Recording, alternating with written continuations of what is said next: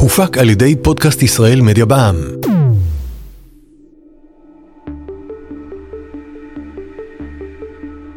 תשע עשר ביולי 2018. ישראל חווה את אחד מהשבועות הסוערים יותר שידעה, במדינה שהיא גם ככה אומת הספין. שעת לפנות בוקר במסדרונות הכנסת, בתום יום שבו אושרו במליאה חוק הפונדקאות וחוק הלאום.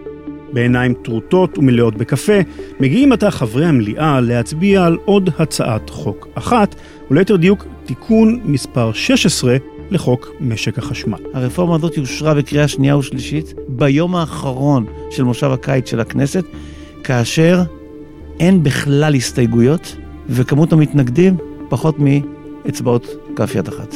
הרפורמה במשק החשמל עברה בכנסת ברגע היסטורי לכלכלה הישראלית. אבל מה זאת בכלל הרפורמה?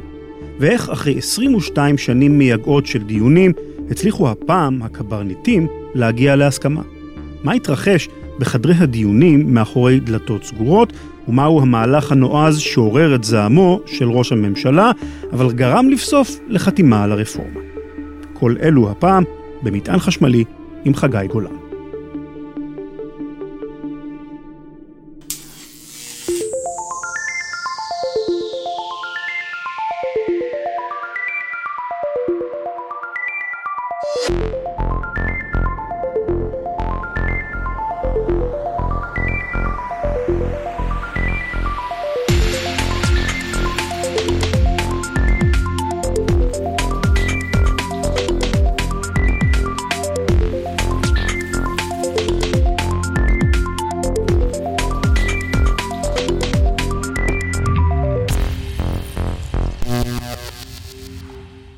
הכרתי את הנושא עוד מהתקופה שלי כשר אוצר, והכרתי את ההיסטוריה העגומה של הרפורמה בחברת חשמל. שר האנרגיה יובל שטייניץ הוא אחד הקברניטים ברפורמה הזאת. נפגשתי איתו לשיחה במשרדו שבירושלים. שבע ממשלות, כולל הממשלה שאני כיהנתי בה כשר אוצר בשנים 2009 עד 2013, 22 שנה ניסו והיו מחויבים על פי חוק גם לקדם את הרפורמה הזו, ונכשלו כישלון חרוץ. כשאני הגעתי לכאן, אמרו לי שיש שני דברים שאין להם סיכוי למעשה, ושכדאי לא להיכנס אליהם, וודאי לא ליצור איזושהי זיקה אישית או מחויבות. אחד זה מתווה הגז. הדבר השני זה הרפורמה בחברת חשמל. באמת אה, התחלתי בבירורים שקטים מול אה, יפתח רונטל, אחר כך מול, אה, לאחר שחתמתי לו והמינוי שלו נכנס לתוקף גם מול עופר בלוך, כדי לראות בכלל איפה עומדים הדברים והאם יש לי סיכוי להצליח איפה שנכשלו כל קודמיי. ורק לאחר 7-8 אה, חודשים הכרזתי שאנחנו הולכים לעשות מאמץ רציני, כנראה אחרון גם אי פעם, להשיג אה, רפורמה בחברת חשמל. ולמה חשבת באותה נקודת זמן שהפעם זה יצליח לעומת כל הפעמים הארוכות של יותר מ-20 שנה שזה למעשה נכשל? לא חשבתי כך. חשבתי שיש לי סיכוי גבוה להיכשל. ובאמת הלכתי גם נגד חלק מהצוות המקצועי שלי, שאמר לי, אל תיגע, ודאי אל תכריז הכרזות, כי אם תצליח אז כולם יהיו איתך, האוצר וכל יתר המשרדים, אבל אם תיכשל, שזה רוב הסיכויים, אתה אם אתה לוקח את זה על עצמך, לקדם את זה, זה, זה יהיה כישלון יתום שלך בלבד. בכל זאת, ככל שנכנסתי יותר לעניינים, גיליתי שאני לא יכול לקדם את משק החשמל בלי רפורמה מקיפה בחברת חשמל. ומה שנתן לי בכל זאת סיכוי יותר טוב מקודמיי, זה העובדה שמיד עם כניסתי כאן למשרד, עשיתי רפורמה ברשות החשמל. למעשה, עד 2016 היו שני גופים שהיו אחראים על משק החשמל. האחד היה רשות החשמל, גוף עצמאי שקבע את התעריפים בשוק, את אמות המידה לאיכות החשמל, וגם היה אחראי ליצירת תנאים לתחרות במשק החשמל. הגוף השני היה מנהל החשמל במשרד האנרגיה, שתפקידו היה לתת רישיונות לייצור חשמל פרטי. ממשלת ישראל ה-34 התחילה את כהונתה במאי 2015, ואיתה נכנס יובל שטייניץ למשרד האנרגיה. לקחתי את רשות החשמל, שהייתה גוף לעומתי ששיתק את משרד האנרגיה ואת מנהל החשמל במשרד האנרגיה וחוזר חלילה, וגם נוצר שיתוק בין מנהל החשמל לרשות החשמל. כפפתי אותה למדיניות הממשלה ושר האנרגיה, מה שלא היה ברור קודם. הכנסתי את רשות החשמל למשרד האנרגיה, היא חלק של משרד האנרגיה, וזה בכל זאת נתן לי כלי משמעותי ביותר לקדם את הרפורמה בחברת חשמל, שלא היה בידי קודמיי. בשלב הזה, שיחות הרפורמה עדיין לא החלו. אנחנו כבר ב-2016, ובמשרדו של שר האנרגיה מניחים את התשתית לשיחות הרפורמה העתידיות. בכל מהלך גדול שאני עושה, וגם במקרה הזה, לפני שאני פותח בהליכים, בוא נקרא להם הפומביים, הפורמליים, אני מבצע בירור של קודם כל מה אני רוצה, ולצורך ההבנה מה אני רוצה ומה אפשר להשיג, אני בא בדיאלוג דיסקרטי, הייתי אומר, או לא, לפחות לא פורמלי. אז ישבתי עם שאול מרידור, שהיה פה המנכ"ל, ואחריו עם אודי אדירי, ישבתי עם ראש רשות החשמל שאני מיניתי, אסף אילת. ישבתי עם אה, יפתח רון-טל ועופר בלוך מספר פעמים. אלה היו ימיו הראשונים של עופר בלוך בכס מנכ"ל חברת החשמל. החברה שקיבל לידיו הייתה חבולה, אחרי הסכם רפורמה שכמעט ונסגר, אך בוטל ברגע האחרון בגלל החלטת שר האוצר דאז, יאיר לפיד. החברה הייתה כבר uh, תקופה של uh, כשלושה חודשים לדעתי, בלי מנכ"ל uh, קבוע, עם ממלא מקום. ולאחר, uh, אפשר להגיד אפילו טראומה, של uh, להגיע לשוקת, והמים נשפכו. כל רפורמת uh, יוגב, שהיה בה עיסוק מאוד אינטנסיבי בחברה, גם ברמת ההנהלה, גם ברמת uh, ארגון העובדים, למעשה, פחות או יותר ערב החתימה, נפלה החלטה במשרד האוצר, זה שר האוצר דאז, להפסיק את הדיונים ולמעשה לא ללכת קדימה עם הרפורמה. כשאני חושב על זה במונחים של חברות שניהלתי בעבר, או חברות עסקיות, זה כמו לעבוד שנתיים על עסקה של נניח מיזוג או מכירה, והעסקה נופלת ביום האחרון. וזה אה, מצב שהוא מצב אה, טראומטי לחברה ולהנהלה, ובסופו של דבר, אה, במידה מסוימת היא הביאה לעזיבתו של המנכ"ל הקודם, של אלי גליקמן, והחברה נשארה כביכול ללא כיוון. שמצב לחברה בסדר גודל של חברת החשמל, מצב מאוד מאוד מאוד בעייתי. לכל חברה זה בעייתי שאין לה כיוון, אבל לחברה כמו חברת החשמל זה הרסני, לא סתם בעייתי. ולמעשה כשאני נכנסתי לתפקיד, וכמובן שלמדתי, קראתי, נפגשתי עם אנשים עוד בטרם כניסתי לתפקיד, הבנתי שהדבר הראשון שצריך לעשות זה לייצר איזושהי אג'נדה לחברה בשני אה, מצבי טבע. מצב טבע אחד ששיחות על הרפורמה מתחדשות, וזה ממשלה חדשה, ושרים חדשים, ופקידים חדשים שנכנסים לתפקידים, והאלטרנטיבה השנייה זה שאין רפורמה, ובכל זאת החברה צריכה להמשיך לעבוד וגם להתקדם ולהתפתח. אז למעשה אה, יצרנו בתוכנית העבודה אה, לשנת 2016 את שני המצבים האלה. כשאמרנו אנחנו יוצאים מנקודת הנחה בתוכנית העבודה שאין רפורמה, כי לא קורה שום דבר, ומצד שני אנחנו מוכנים למצב שבו שיחות יתחילו מחדש ואנחנו אה, ערוכים אליהן.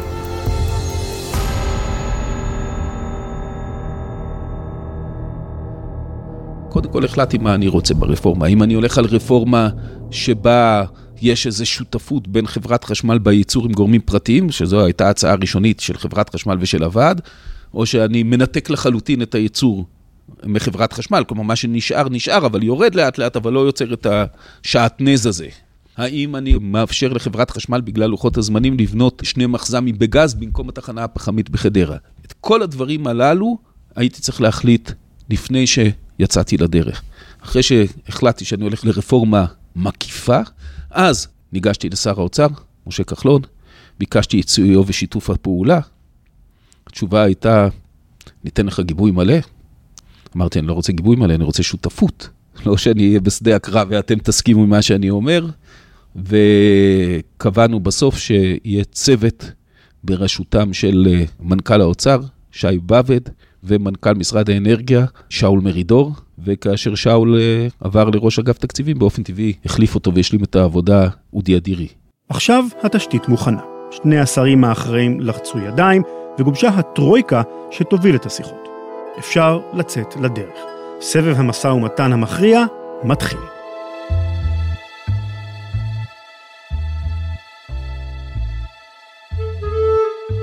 יובל שטייניץ, מיד עם כניסתו לתפקיד, הוזהר על ידי בכירי משרדו לא להכניס את הראש שלו לרפורמה בחברת החשמל. גם שי בעבד, מנכ"ל משרד האוצר, קיבל אזהרות דומות. אלא שלעומת שטייניץ, הוא טוען שהיה אופטימי כבר מההתחלה. כשאני נכנסתי לרפורמה הזו ואמרתי שאני אקח צוות ואוביל צוות להוביל רפורמה בחברת חשמל, כולם הסתכלו עליי ואמרו לי, את זה אל תעשה. קח עליך הרבה רפורמות, את זה אל תעשה, זה נועד לכישלון מלכתחילה, זה בזבוז של זמן, לא יצא מזה כלום, לא, לא יהיה אז שום? דבר. אז למה באמת האמנת שזה... כי א', אני אוהב אתגרים, אתה מכיר אותי קצת אה, חגי, אני אוהב, אני אוהב אתגרים. שתיים, אני חשבתי שכאילו זה באמת נושא אקוטי, ראיתי את המצב של חברת חשמל, וראיתי גם לאן השוק הולך, וגם אה, הסיטואציה שבמסגרתה, אם אנחנו לא עושים שום דבר, ידענו שהכנסת לא תאריך יותר את חוק משק החשמל שמפצל את החברה ל-20 חברות וזה יכול להכניס את המשק לכאוס. ובאמת נוצרה התעצמות וראיתי גם שיש לי פה פרטנרים שאני יכול לעבוד איתם. שר האוצר אה, אמר לי בתחילת הדרך, אמרתי לו שאני עושה את הפרויקט הזה, הוא אומר לי, תשמע, אתה לקחת לעצמך חתיכת אתגר, אה, בהצלחה, תתן לי עדכונים במהלך הדרך כדי שאני אדע בגדול איפה זה עומד, אבל קודם אתם הדרג המקצועי תגיעו להסכמות, אל תבזבזו לנו לשרים את הזמן עם כל מיני ישיבות מיותרות אם לא יוצא מזה שום דבר. הטרויקה שמובילה את המשא ומתן, מנכ"לי משרד האוצר ומשרד האנרגיה, יחד עם יושב ראש רשות החשמל, נכנסים לחדר הישיבות של הרפורמה. עשרות מבכירי המשק, בהם הממונה על ההגבלים העסקיים, אנשי רשות החברות, רשות המיסים, הממונה על השכר במשק, בכירי חברת החשמל ונציגי העובדים. כולם מתכנסים כדי לדון באחת הרפורמות המכריעות ביותר במשק הישראלי. אתה מתחיל בחדר גדול, שיושבים כל השלושים איש, ואז אני מחלק לנושאים, ואנחנו אומרים, אוקיי, הנושא הזה בחדר הזה, הנושא, חילקנו לארבעה צוותים מרכזיים, צוות אחד דן ביציבות הפיננסית, צוות שני דן בזכויות על העובדים ואיך מתקדמים העובדים, צוות שלישי דן בכל עולמות אה, הייצור והרפורמה עצמה, ואז כל אחד מהצוותים דן בכל אחד מהנושאים, וכל אחד היה ראשי צוותים מטעמנו ונציגים מטעם הזה, ויושבים בחדרים, ואני עובר אה, בין החדרים ומנסה לראות איזה פלונטרים יש ולנסות לראות איך מסירים אותם. ולא פעם קורה שיש פיצוצים, ואז יוצאים החוצה, וצועקים בחוץ, ורבים בחוץ. זה, זה, זה היה במבנה של חברת חשמל שם, בדירקטור, איפה שהדירקטוריון שלהם יושב, בתל אביב. המדינה באה בגישה מקסימליסטית, שאומרת, חברת החשמל היא רק רשת, והשוק הפרטי הוא ייצור. כלומר, הוצאת למעשה כל הייצור מחברת החשמל. ואני אומר לך את האמת, אה, כמנכ"ל, והייתי כבר קצת יותר מחצי שנה בתפקיד, זה היה הלם די גדול. לראות אה, מסמך ומצגת שאומרות למעשה בתוך תקופה של 6-8 שנים, חברת החשמל יוצאת מכל הייצור, לי זה נראה מאוד בעייתי, זה נראה לי בלתי אפשרי לביצוע מבחינת העובדים ומבחינת ארגון העובדים, וזה נראה לי הרסני מבחינת החברה. כלומר, זה לא רק שהנקודה של העובדים, או ההכרה שהשותף הבכיר שלך, שזה ארגון העובדים בסופו של דבר, ויושב ראש ארגון העובדים, מיקו צרפתי, לא מסוגלים לחיות עם מצב שבו כל הייצור יוצא בבת אחת מחברת החשמל. גדולי המתנגדים לרפורמה נמצאים קודם כל ולפני הכל בתוך חברת החשמל, ארגון העובדים, יפתח רונטל, יושב ראש חברת החשמל. ומעליהם ההסתדרות, ארגון עובדים מאוד חזק, עם היד על השלטר, או ברקוביץ' בימיו הטובים. הכוח שיש לוועד העובדים בחברת החשמל הוא גם החולשה שלו. מיקו צרפתי, יושב ראש ועד עובדי חברת החשמל משנת 2004. תבין, אתה חלק מהמדינה הזאת. גם לי, כוועד עובדים, אין ארץ אחרת. אם אני מוריד את השלטר, לאן אני חוזר מחר? אני מבטיח לך שאם אני מוריד את השלטר, ואפילו, בוא, בוא נאמר ככה, אף בית דין במדינת ישראל לא ייתן לי להוריד שלטר. בסדר? לשמחתי הרבה יש את, את המוסד שנקרא בתי הדין לעבודה, וזה מוסד שייסד אותו יגאל אלון בזמנו, והוא אמר שפיטה במקום שביתה, וזה היה מאוד חכם, אוקיי? אני כיושב ראש ארגון עובדים, אגב, בגלל העוצמות שיש לי, לרגע אחד לא הולך להשתמש בנשק הגרעיני שיש לי. יש פה גם זכות מאוד מאוד גדולה גם לאבי ניסנקורן, יו"ר קרו ההסתדרות שלקח את זה קצת קדימה, אבל במיוחד למיקו צרפתי. אה, יו"ר הוועד של חברת חשמל, שיש לו שם איזה 15 ועדים, לקח פה החלטה אמיצה יוצאת דופן. זה קל מאוד, אה, אתה יודע, לתת לוועדים להתפרק, וועד אחד צועק לך וועד שני צועק לך, ולא לקחת את ההחלטות האמיצות. גם ההבשלה של מיקו, שהיה בסבבים קודמים, שכבר רבה מכל כך הרבה סבבים, כשישבתי עם מיקו ואבי בתחילת תחילת הדרך, שאמרנו בוא נכנסים לתהליך הזה, מיקו מסתכל עליי, אמר לי, אתה בחור צעיר, אני כבר הייתי בכל כך הרבה סבבים כאלה, רפורמה לא תהיה, אבל אני אשתעשע איתך קצת. וככה זה התחיל. בסופו של דבר, ארגון העובדים הוא גוף פוליטי. הוא גוף שצריך להיבחר. אה, כל אה, ארבע שנים או חמש שנים זה לא משנה. האנשים האלה, ואת זה צריך להבין, גם מנכ"ל צריך להבין, או הנהלה צריכה להבין, שהוא שותף קודם כל. ב', יש לו את המגבלות שלו ואת הבעיות שלו, וכשאתה מגיע למסקנה שמשהו מסוים אין לו סיכוי לעבוד, אז אה, זה יוצר אה, בעיה ונראה היה בשלב די מוקדם שהעסק הזה הולך להתפוצץ בגלל פער מאוד מאוד גדול בנקודת הפתיחה בין הצדדים. יותר מזה, מיקו הלך לבחירות תוך כדי התהליך הזה. והנושא המרכזי בבחירות הייתה הרפורמה, והיו לו הרבה מתנגדים. שתבין, שאני מתמודד בפוזיציה שלי, אני לא מתמודד רק מול מנכ"ל חברת חשמל ומול רשויות המדינה, הפוליטיקאים וכולם. אני מתמודד גם מול הש... הקולגות שלי, מול העובדים ומול חבריי בארגון העובדים, שהם כביכול קולגות והם אופוזיציה שלי. אין לנו אופוזיציה, אבל הם יושבים איתי בתוך קבלת ההחלטות, והם מתנגדים לי, ומתחילים להדליף חומר ולפרסם נגדי 200 מניפסטים, ו, ושותים את דמי, כן, ומכפישים את שמי, כולל איך באחד המניפסטים כתבו לזכור ולא לשכוח. ואני בן לניצולי שואה, אני דור שני. תבין לאיזה רמות של תעמולה הגענו, גם כולל נגדי. אבל אני, אל תשאל אותי איך אפילו, הצלחתי לשכנע את חבריי במזכירות הארצית, זה לא איך, היו לי קולגות ואני חייב להזכיר את השמות, זה מוטי לוי ומשה לוי וציון לוגסי, שרצו יחד איתי ונתנו לי את התמיכה אל מול כל החברים, וחיזקו אותי מאוד ב...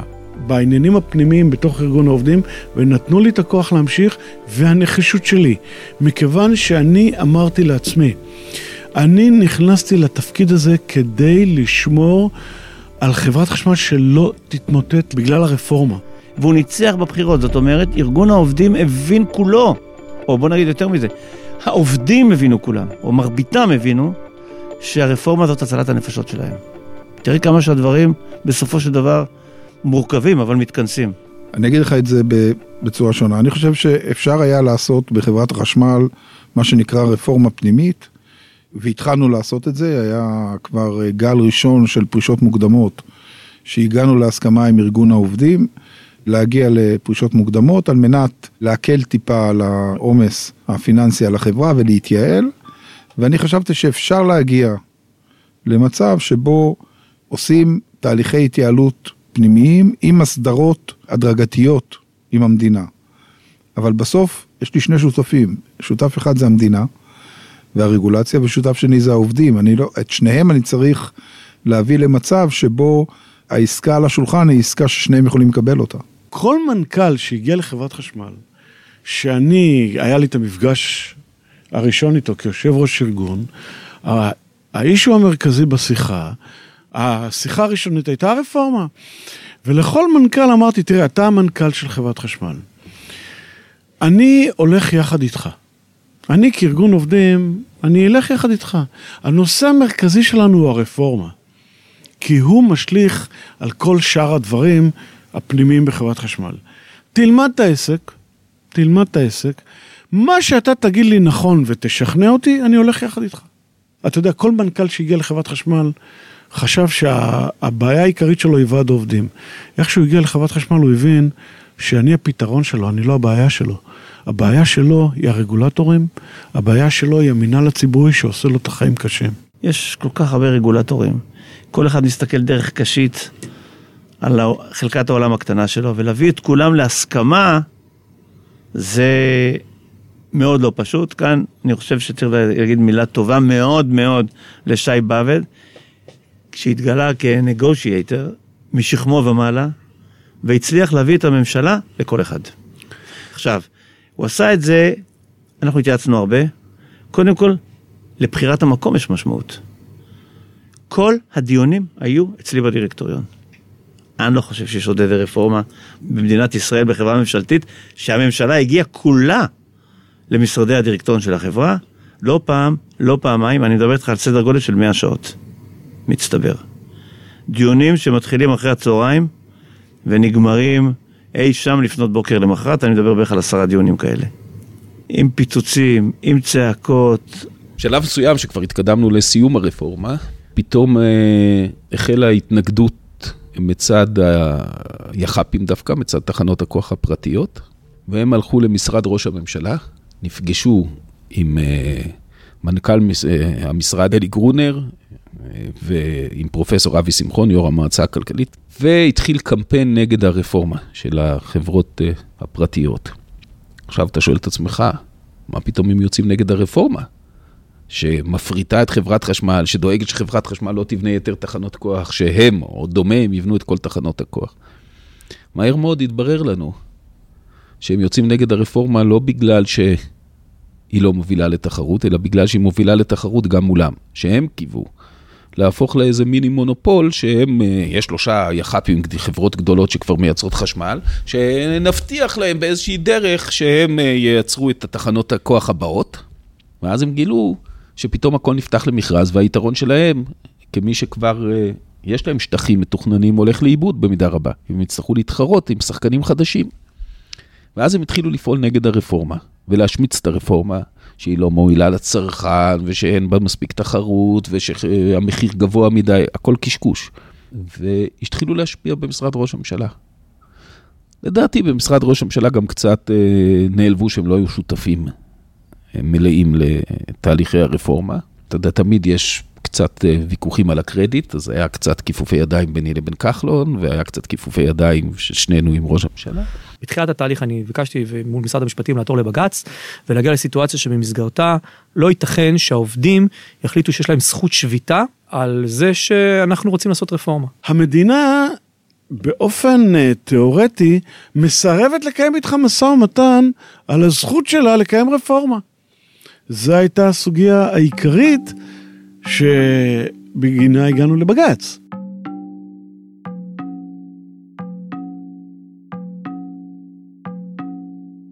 ופתאום אה, יש דיון אצל ראש הממשלה על השאלה של אה, האם מתעקשים על הבג"ץ עד הסוף, מתוך תקווה לקבל איזה פסק דין עקרוני שישפיע על כל המשק, או שמא הבג"ץ הזה, שנועד לסייע לנו להשיג את הרפורמה בחברת חשמל, אנחנו נשתמש בו למטרה הזו. מה, או אם אתה רוצה, אתה יודע, הוויכוח הקלאסי, ציפור אחד ביד או עשר ציפורים על העץ. ויש דיון אצל ראש הממשלה.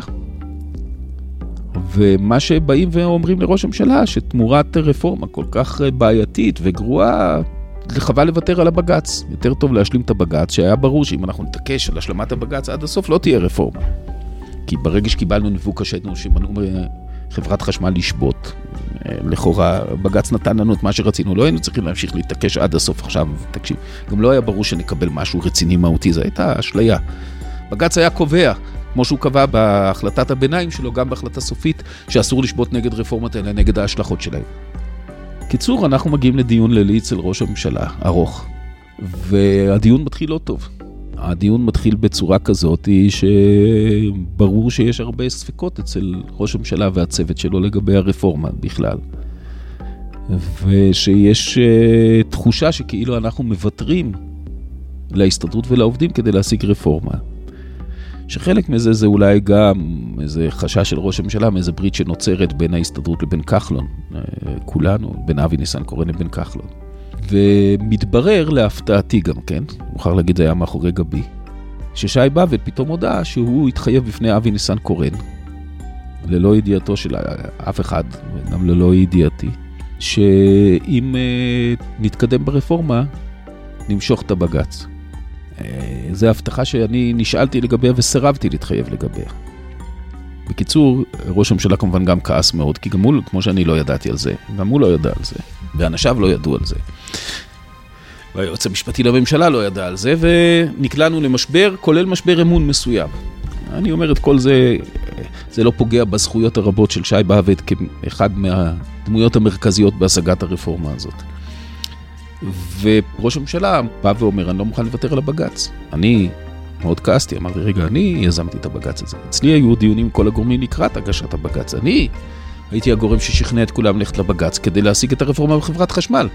עכשיו, במקום שבזכות הבג"ץ הזה תהיה לי רפורמה היסטורית בחברת חשמל, נפספס את ההזדמנות הזאת רק כדי אולי להשיג משהו תיאורטי גדול מזה, שלדעתי גם לא יושג. אתה מסתכל על משק האנרגיה, זה ההסתכלות שלך, זה אתה שר האנרגיה, אבל אני מסתכל הסתכלות רחבה יותר, אמרתי, זה תפסת מרובה לא תפסת. בקיצור, היה ויכוח סוער, אה, ובסוף אה, ראש הממשלה הוציא הנחיה ש... לא מושכים את הבג"ץ, או לא מוכנים אפילו ל, ללא אישור שלו. ואנחנו קצת תקועים.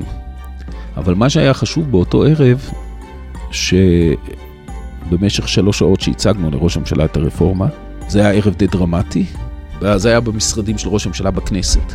ראש הממשלה פתאום מבין כמה הרפורמה טובה.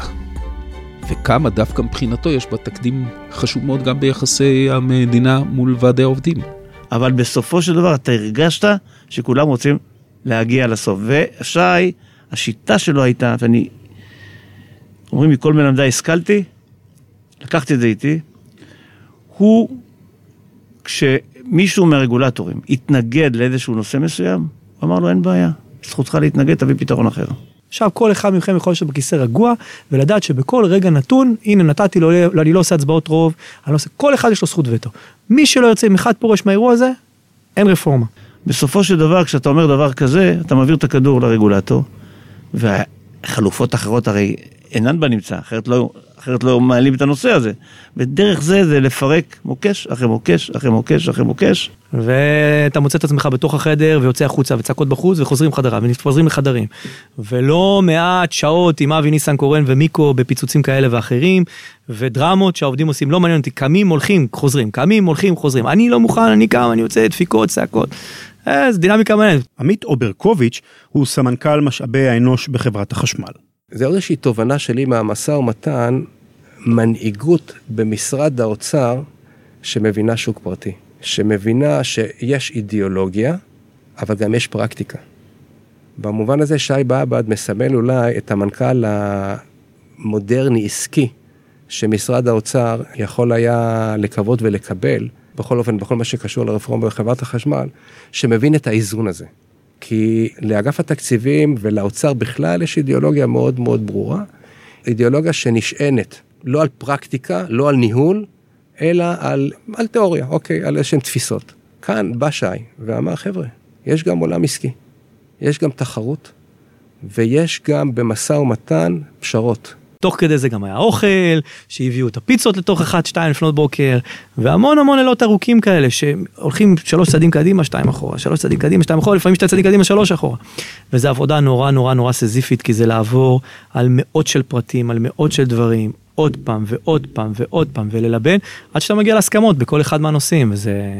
חוויה, זו חוויה הייתה ארוכה ומתישה, אבל זו הייתה חוויה, ואתה יודע, אתה כל הזמן צריך גם לנסות להיות המבוגר האחראי שמחבר. אה, יפתח היה אומר לי, אתה קוסם, אתה לא יודע איך אתה, איך, איך יש לך את הסבלנות ואת הכוח הזה, אבל כל פעם להיות במקום הזה שאתה כל הזמן מאחר ומפזר ושמישהו בא אליך עם הדבר הכי רותח והכי זה, אתה לא נדלק כמוהו, ומה פתאום זה, אני אלך, אני אראה, זה, אלא אתה עושה בדיוק את הפעולה ההפוכה, אתה אומר, רגע, בסדר, בוא נראה, ובוא נראה איך מיישרים את זה, וכשאבי בא, צועק, אני הולך עכשיו הביתה, וזהו, וזה נגמר, והאירוע נסתיים, ואני לא מוכן, והחבר'ה שלך עושים ממני צחוק, ועושים עליי סיבובים, וטיטטי, ומשקרים לי, ולא משנה מה, אז אתה תופס, ואתה מרגיע, ואתה זה, ואתה מנסה לראות, ואתה נכנס לחדר צדדי, ומנסה ללבן הבעיה, וככה, פלונטר אחרי פלונטר אחרי פלונטר אחרי פלונטר, אני חושב שמאות פלונטרים הוסרו במהלך המשא ומתן הזה, אני הייתי כאילו...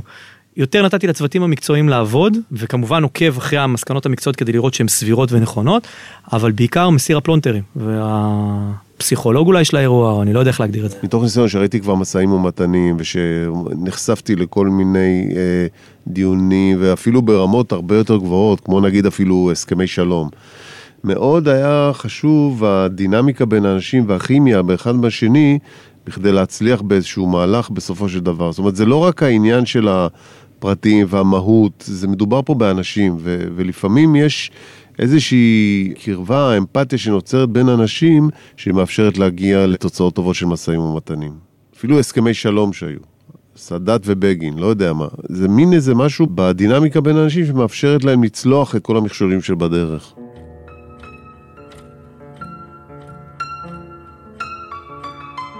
הנושא האישי הנושא המרכזי, ולפי דעתי הנושא המרכזי. אה, הצורך ברפורמה ידוע לכולם.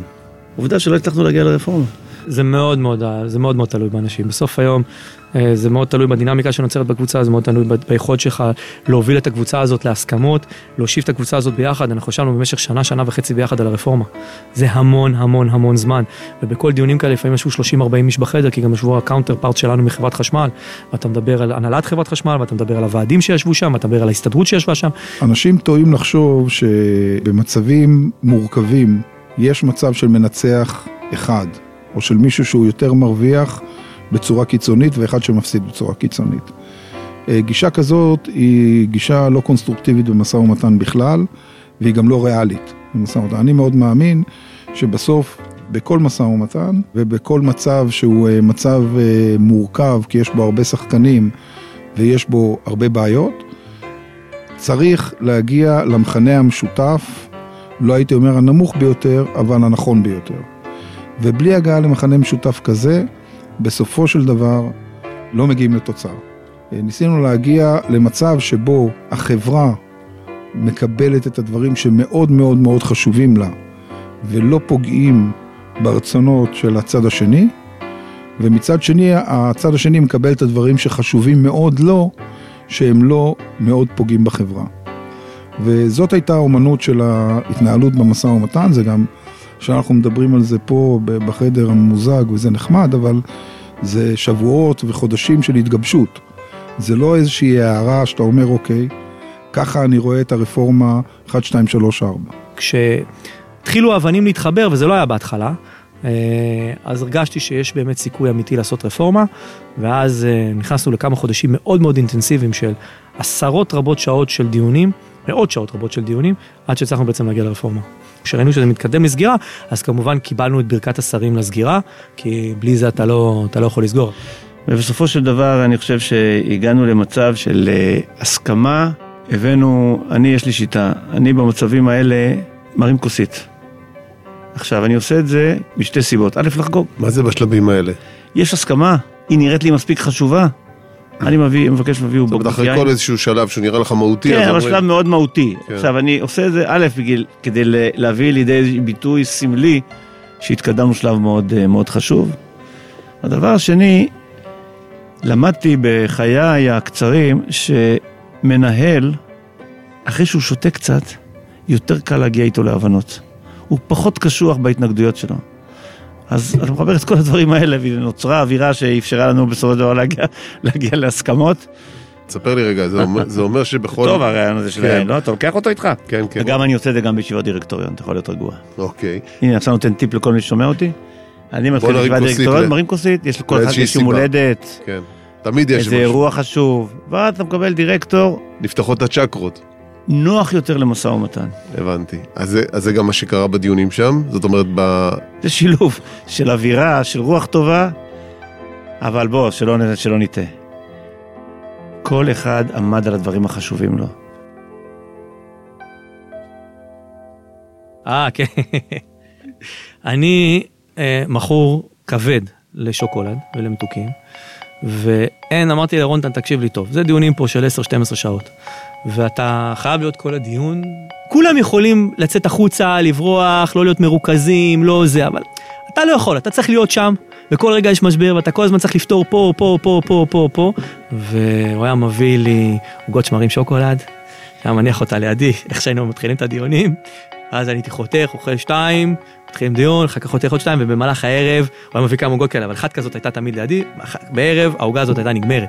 מחמש אחרי צהריים עד שלוש שנות בוקר, היית רואה את כל הפס היפה הזה מתרוקן, והוא ידע שלא מתחילים בלי, הוא הביא את זה מאיזשהו מקום, אפילו לא יודע מאיזה קונדיטור שם ליד, הוא ידע שבלי העוגת שמרים שוקולד הזאתי, אה, לא, לא מתחילים את הערב, ואני מבטיח לך שאם נגיד יהיו כתבים שישמעו את הפודקאסט הזה, אז מה שמנכ"ל האוצר מושחת קיבל אה, עוגות אה, שוקולד על חשבון משלם המיסים ברפורמה בחברת חשמל.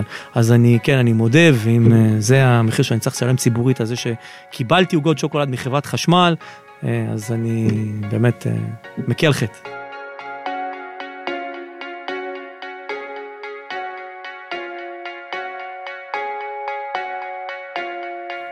עכשיו יש לנו הסכם רפורמה בחברת החשמל. אבל מה עושים מכאן? איך מיישמים את השינוי הענק הזה? איך תראה חברת החשמל המתחדשת ומה המשמעות של ההסכם עבורנו, הצרכנים? כל אלו בפרקים הבאים של מטען חשמלי.